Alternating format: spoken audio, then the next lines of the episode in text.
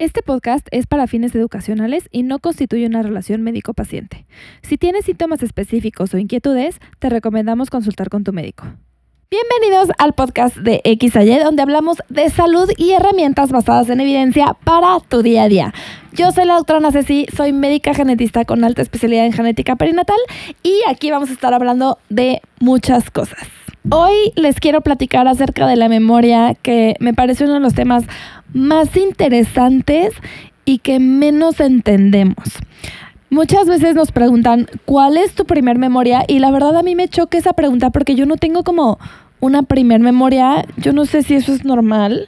O sea, si todos no tienen una primera memoria o todos tienen como muy fija, muy clara su primer memoria, porque siento que todo el mundo siempre contesta, pero bueno, la verdad es que yo no tengo una primer, primer memoria.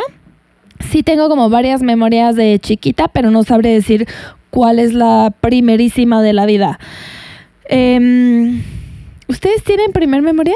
La memoria es uno de los procesos del ser humano más complejos que existen y hoy les quiero platicar un poco cómo funciona la memoria, cómo puedo hacer nuevas memorias y que se plasmen a largo plazo, cómo puedo estudiar para exámenes, hacks y tips para aprenderme listas o si voy a dar un discurso para que no se me olviden partes de mi discurso. Eh, vamos a hablar también del déjà vu, de la parte científica del déjà vu, si realmente vivimos vidas pasadas y las estamos recordando. Y también para que se puedan acordar de sus aniversarios, de los cumpleaños de sus personas queridas y pequeñas cositas para mejorar nuestra memoria en el día a día. Ahora, regresando a esto de la primera memoria, les digo que yo no tengo una primer memoria, así que yo diga, es mi primerísima memoria, pero sí tengo una memoria que me acuerdo que cuando le dije a mi mamá como, yo me acuerdo cuando eso me pasó, me dijo, pero estabas muy chiquita, obvio no te acuerdas, pero la realidad es que sí me acuerdo, no hay fotos y yo me acuerdo, les voy a platicar. Eh, ¿Ya se acuerdan en esos parques? Bueno, no sé si hoy en día todavía los hay, porque yo creo que es una cosa muy peligrosa, pero Existe este juego que es como una pelota giratoria, bueno, no es una pelota, es una rueda giratoria en donde te sientas alrededor con tus amiguitos y tienen como un volante en medio que le dabas vueltas, ¿se acuerdan? Y le daban vueltas rapidísimo y entonces como que sientes cómo te centrifuga hacia afuera. Bueno, estaba yo en uno de estos con mi hermano, supuestamente yo tenía como tres años, entonces si se acuerdan estas, estas bolas tienen como espacios, o sea, están hechas como por fierros, pero no está totalmente cerrada. Entonces pues me centrifugué y me centrifugué literalmente que salí volando hacia, o sea, por, esa, por ese hoyo, salí volando y me acuerdo que me respetó el cachete. Mi mamá estaba muy preocupada porque dijo, ay, no, va a quedar con cicatriz en su cara para toda la vida. Y bueno, ya se sintió súper culpable. Afortunadamente todo bien aquí, no hay cicatriz, pero me acuerdo muy bien de ese evento. Y algo bien interesante es que justo yo tendría como tres años, entonces en teoría yo no me debería de acordar de esto porque empezamos a formar nuestros primeros recuerdos a partir de los cinco años. Pero aquí viene lo interesante, que mm, cuando tenemos eventos traumáticos, en donde tenemos una liberación de adrenalina, esto hace que las memorias se plasmen. Entonces, seguramente por eso me acuerdo de esto, seguramente fue una experiencia súper traumática para mí en donde me asusté y por eso ahorita me acuerdo. Y como dato curioso, en los tiempos medievales, los, estas personas, cuando tenían a sus niños y querían que se acordaran de algo, los echaban al agua los echaban al río. ¿Para qué? Para que se asustaran, pero entonces se iban a acordar de lo que había pasado inmediatamente antes de aventarlos al agua. Así que los medievales a lo mejor no entendían esta parte de la adrenalina que tiene que, o sea, la adrenalina nos ayuda a que se plasmen los recuerdos, pero lo entendían de que si le daban un evento traumático al niño, se iba a acordar de lo que había pasado antes, ¿no? A lo mejor querían que se acordaran de, no sé, algo muy importante, ¿no? Eh, eh, que tal bando era enemigo y, y, tenían que cuidarse de ellos, entonces les decía, niño, este bando es enemigo, y lo tiraban al agua, y bueno, el niño se iba a acordar. Así que hoy en día, ¿qué podemos hacer para hacer ese tipo de memorias fuertes? Bueno, pasa en nuestros días a día, o sea, Pasa cuando tienes emociones muy fuertes, ya sean buenas o malas, eh, eventos traumáticos como puede ser un choque, eh, como puede ser una ruptura amorosa o eventos buenos como puede ser un nacimiento de alguien, donde tienes emociones fuertes, estas emociones van a hacer una liberación de adrenalina, un spike que me va a hacer que la memoria se plasme. Entonces, si yo estoy estudiando, eh, me puedo inyectar adrenalina y entonces voy a aprender súper bien. No lo hagan, por favor. Eso es peligroso. La adrenalina es una hormona que se libera ante el peligro. Entonces es la hormona que me lleva a que mi frecuencia cardíaca aumente, que mi respiración aumente y es así como es, es la hormona de pelea o corre. Entonces es así como que me da... Uh, eh, entonces no, no se le inyecten. Pero lo que sí pueden hacer para tener un pequeño spike de adrenalina es, si estoy estudiando, ponerme algo frío. Tal cual como lo hacían los medievales, que me echo al agua bueno, yo puedo meter a lo mejor mi brazo en una cubeta con agua con hielo o meterme a bañar con agua fría. Esto debe ser justo después de haber estudiado lo que quiero aprender. Em, esta parte de medicarse, por favor, no lo hagan. Eh, la adrenalina se usa para sacar a personas que están en un paro cardiorrespiratorio. O sea, eh, no, no se lo quieren poner en, en de forma de exógena. O sea, la adrenalina que nosotros hacemos es suficiente con el frío o cualquier cosa que te asuste, ¿no? Por ejemplo, un mensaje por ahí del SAT también te podría ayudar a acordarte de lo que estabas estudiando estos son un par de tips que nos pueden ayudar a aprender cosas. Si eres estudiante, por favor no te andes inyectando adrenalina. Se puede hacer con cosas frías, tranquilamente, un bañito frío. Si eres mamá, por favor, y si quieres que tu niño pase de año, no lo avientes a la pileta, no lo avientes al tinaco.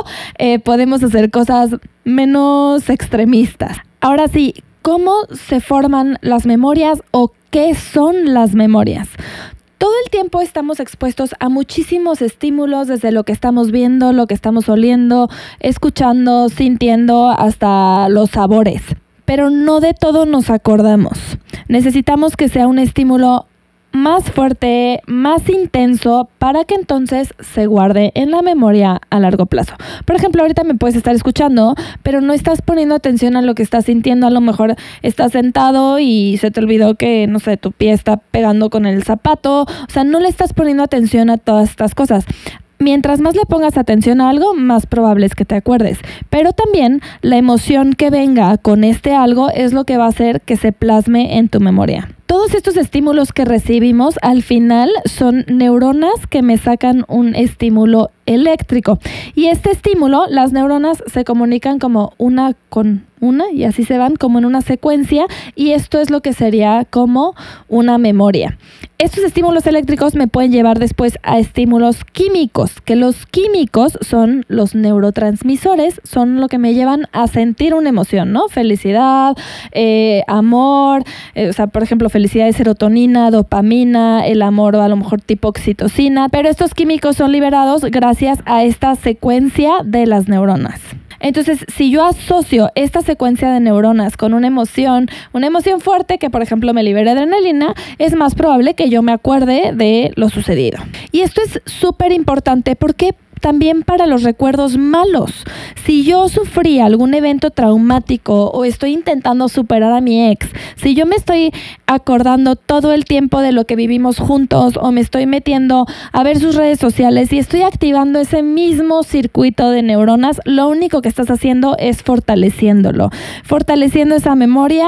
Em, si lo que quieres es olvidarte del evento o olvidarte de tu ex, necesitas cortar esa secuencia. Mientras menos repitas esta secuencia, secuencia de neuronas y repitas la memoria, más probable es que la puedas ir dejando ir. Es como los idiomas. Seguramente llevaste inglés en algún año de la escuela, no lo has practicado en varios años, ya se te olvidó.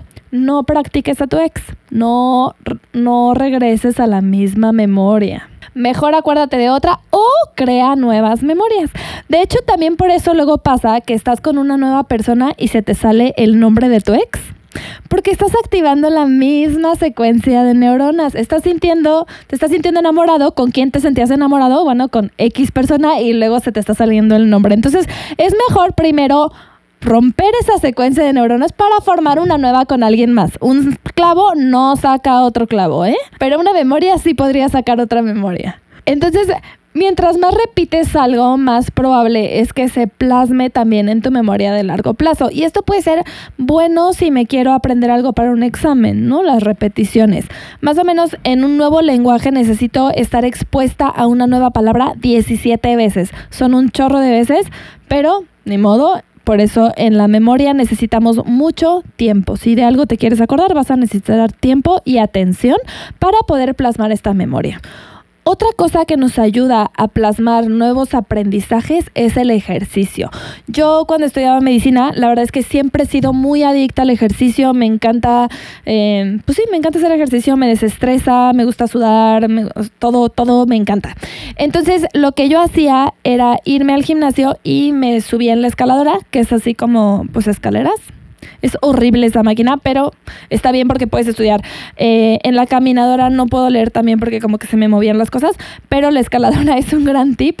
Yo no sabía que estaba, que me funcionaba para mi memoria. Ahora que nos pusimos a investigar y que traemos todos los artículos de los que estamos hablando hoy van a estar en la descripción del video en YouTube, pero Justamente hacer ejercicio justo después de estudiar también nos ayuda a tener un pico en la adrenalina que nos ayuda a tener una mejor memoria. Entonces, la idea de hacer ejercicio mientras estudias no está tan descabellada e incluso te podría estar ayudando.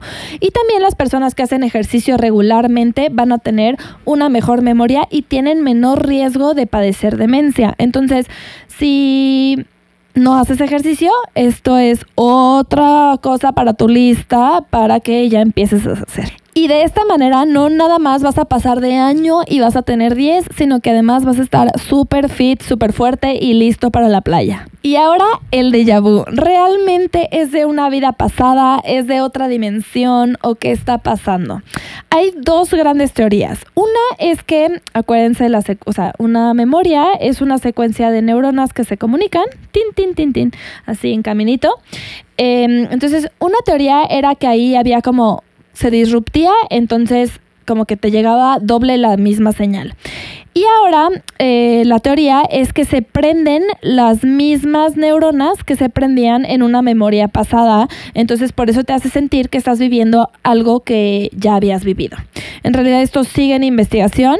Eh, yo creo que mm, no, o sea, más bien, no creo que se trate de una vida pasada, lamento decirles, su horóscopo probablemente les esté mintiendo, pero bueno, aquí aceptamos todas las creencias. Ahora, ¿qué puedo hacer por mi memoria a largo plazo? Es normal que nuestra memoria se vaya deteriorando. También es normal que a veces no nos acordamos de cosas.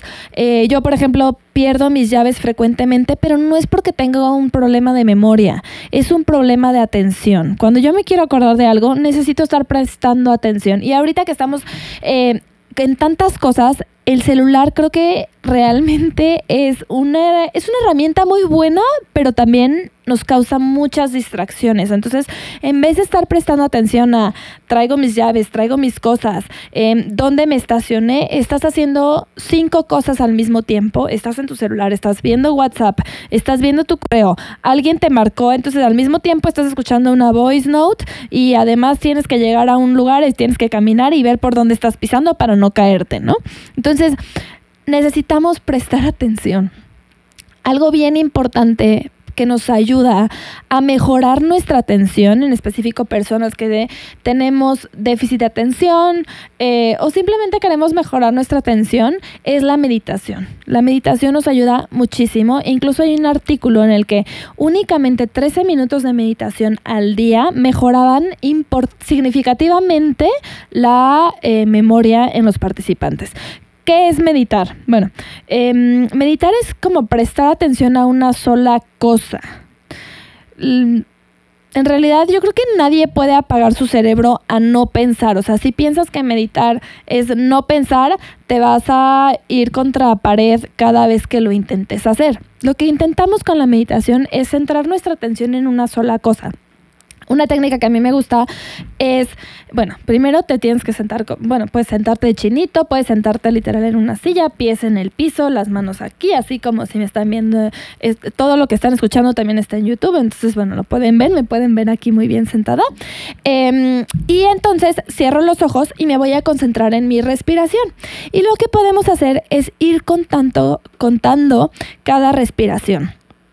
Cuando se me va la mente, se pierde. A lo mejor voy en el 1 y ya se fue a pensar, sí, Coyota, mi perrita ya salió a pasear, sí, este, me faltan huevos del súper y así. Bueno, entonces regreso y vuelvo a empezar a contar en uno. Es normal que al principio nuestra mente divague en el 1, en el 2, pero van a ver que mientras más lo practico, vamos a ir llegando al 8, vamos a ir llegando al 10 y así. Y de eso se trata, de prestar atención, de estar presente en una sola cosa. Y todo es práctica. Ese es un tipo de meditación. Después tenemos también meditaciones guiadas que nos pueden, eh, los pueden encontrar en YouTube, en cualquier lugar, eh, en donde vas siendo consciente, por ejemplo, a lo mejor de cada parte de tu cuerpo y así. La cosa es prestar atención, centrar la atención a una sola cosa. Entonces, eh, bueno, para memoria, atención, meditación. Otra cosa que podemos hacer son los juegos de memoria. O sea, por ejemplo, eh, este juego de 20, 20 mm, preguntas en donde tienes una persona que piensa en una palabra y tú tienes que estar haciendo preguntas, ¿no? De que, oye, este mm, es un animal, es rojo, no sé qué, porque entonces estás activamente pensando en todas las posibilidades. Literal, pensar nos ayuda a disminuir el riesgo de demencia y a que nuestra memoria siga bien. Y en esto de pensar también el celular creo que nos ha vuelto muy perezosos. Em, yo, por ejemplo, soy adicta al Google Maps, no puedo manejar a ningún lugar sin los mapas, pero también eso, eh, o sea, el no usar el Google Maps nos ayuda a que nuestra mente se mantenga pensando, se mantenga practicando y eso nos va a evitar el riesgo de demencia. Igual otra cosa que podemos hacer es leer. Leer eh, novelas, ficción, en donde tienes que recordar varios personajes, en donde estás formando nuevas memorias en tu mente, o sea, te estás imaginando un lugar, te dicen lo que comieron, te dicen lo que, o sea, estás usando activamente tu cerebro. Literal, el cerebro es como los músculos, es como el cuerpo y se tiene que eh, ejercitar. Entonces lo podemos ejercitar con estos juegos de memoria, leyendo. Eh, el ejercicio también les decía que nos ayuda a reducir el riesgo de demencia. Eh, todas estas, la meditación, todas estas cosas van a servir para disminuir el riesgo de demencia y que nuestra memoria se mantenga de la mejor manera. Otra cosa que también es bien importante y es importante para toda nuestra salud es la alimentación, que ahí, bueno, el omega 3, eh, ya tendremos un capítulo platicando de suplementación, que en realidad no es tan necesaria si en tu alimentación la estás consumiendo. Entonces, omega 3, acuérdense que el salmón es súper rico en omega 3 y eso también nos va a ayudar a una buena salud cerebral, neuronal y de nuestra memoria. Y ahora, para acordarnos de, por ejemplo, listas de súper o si vas a dar un discurso, si tienes que dar una plática y no quieres que nada se te olvide, hay una técnica buenísima que se llama el Palacio de la Memoria, en donde vamos a estar en un contexto que puede ser, por ejemplo, tu casa, tu trabajo, algún lugar físico que conozcas muy bien con diferentes espacios, en donde en cada espacio tú vas a ir metiendo eh, lo que necesitas que esté en tu lista. Y mientras más memorias quieres acumular o más aprendizajes quieres acumular, puedes ir organizándolos. O sea, digamos, en un cuarto voy a tener todo lo de el súper. Entonces ahí voy a entonces imaginarme en cada lugar de ese cuarto cada cosa del súper, ¿no? Y en otro quiero otra cosa. Ahorita vamos a hacer un ejercicio para ver qué tal está su memoria. Si este ejercicio, poniendo la atención del mundo, no lo pueden hacer, va a ser muy importante que vayan a checar. Ahora, les decía que es normal olvidar las llaves, Puede ser normal también olvidar dónde dejaste el coche, pero sí hay ciertas cosas que ya nos tienen que prender focos, donde sí es necesario que veas con tu médico para revisar que tu memoria esté bien y que no esté pasando nada raro.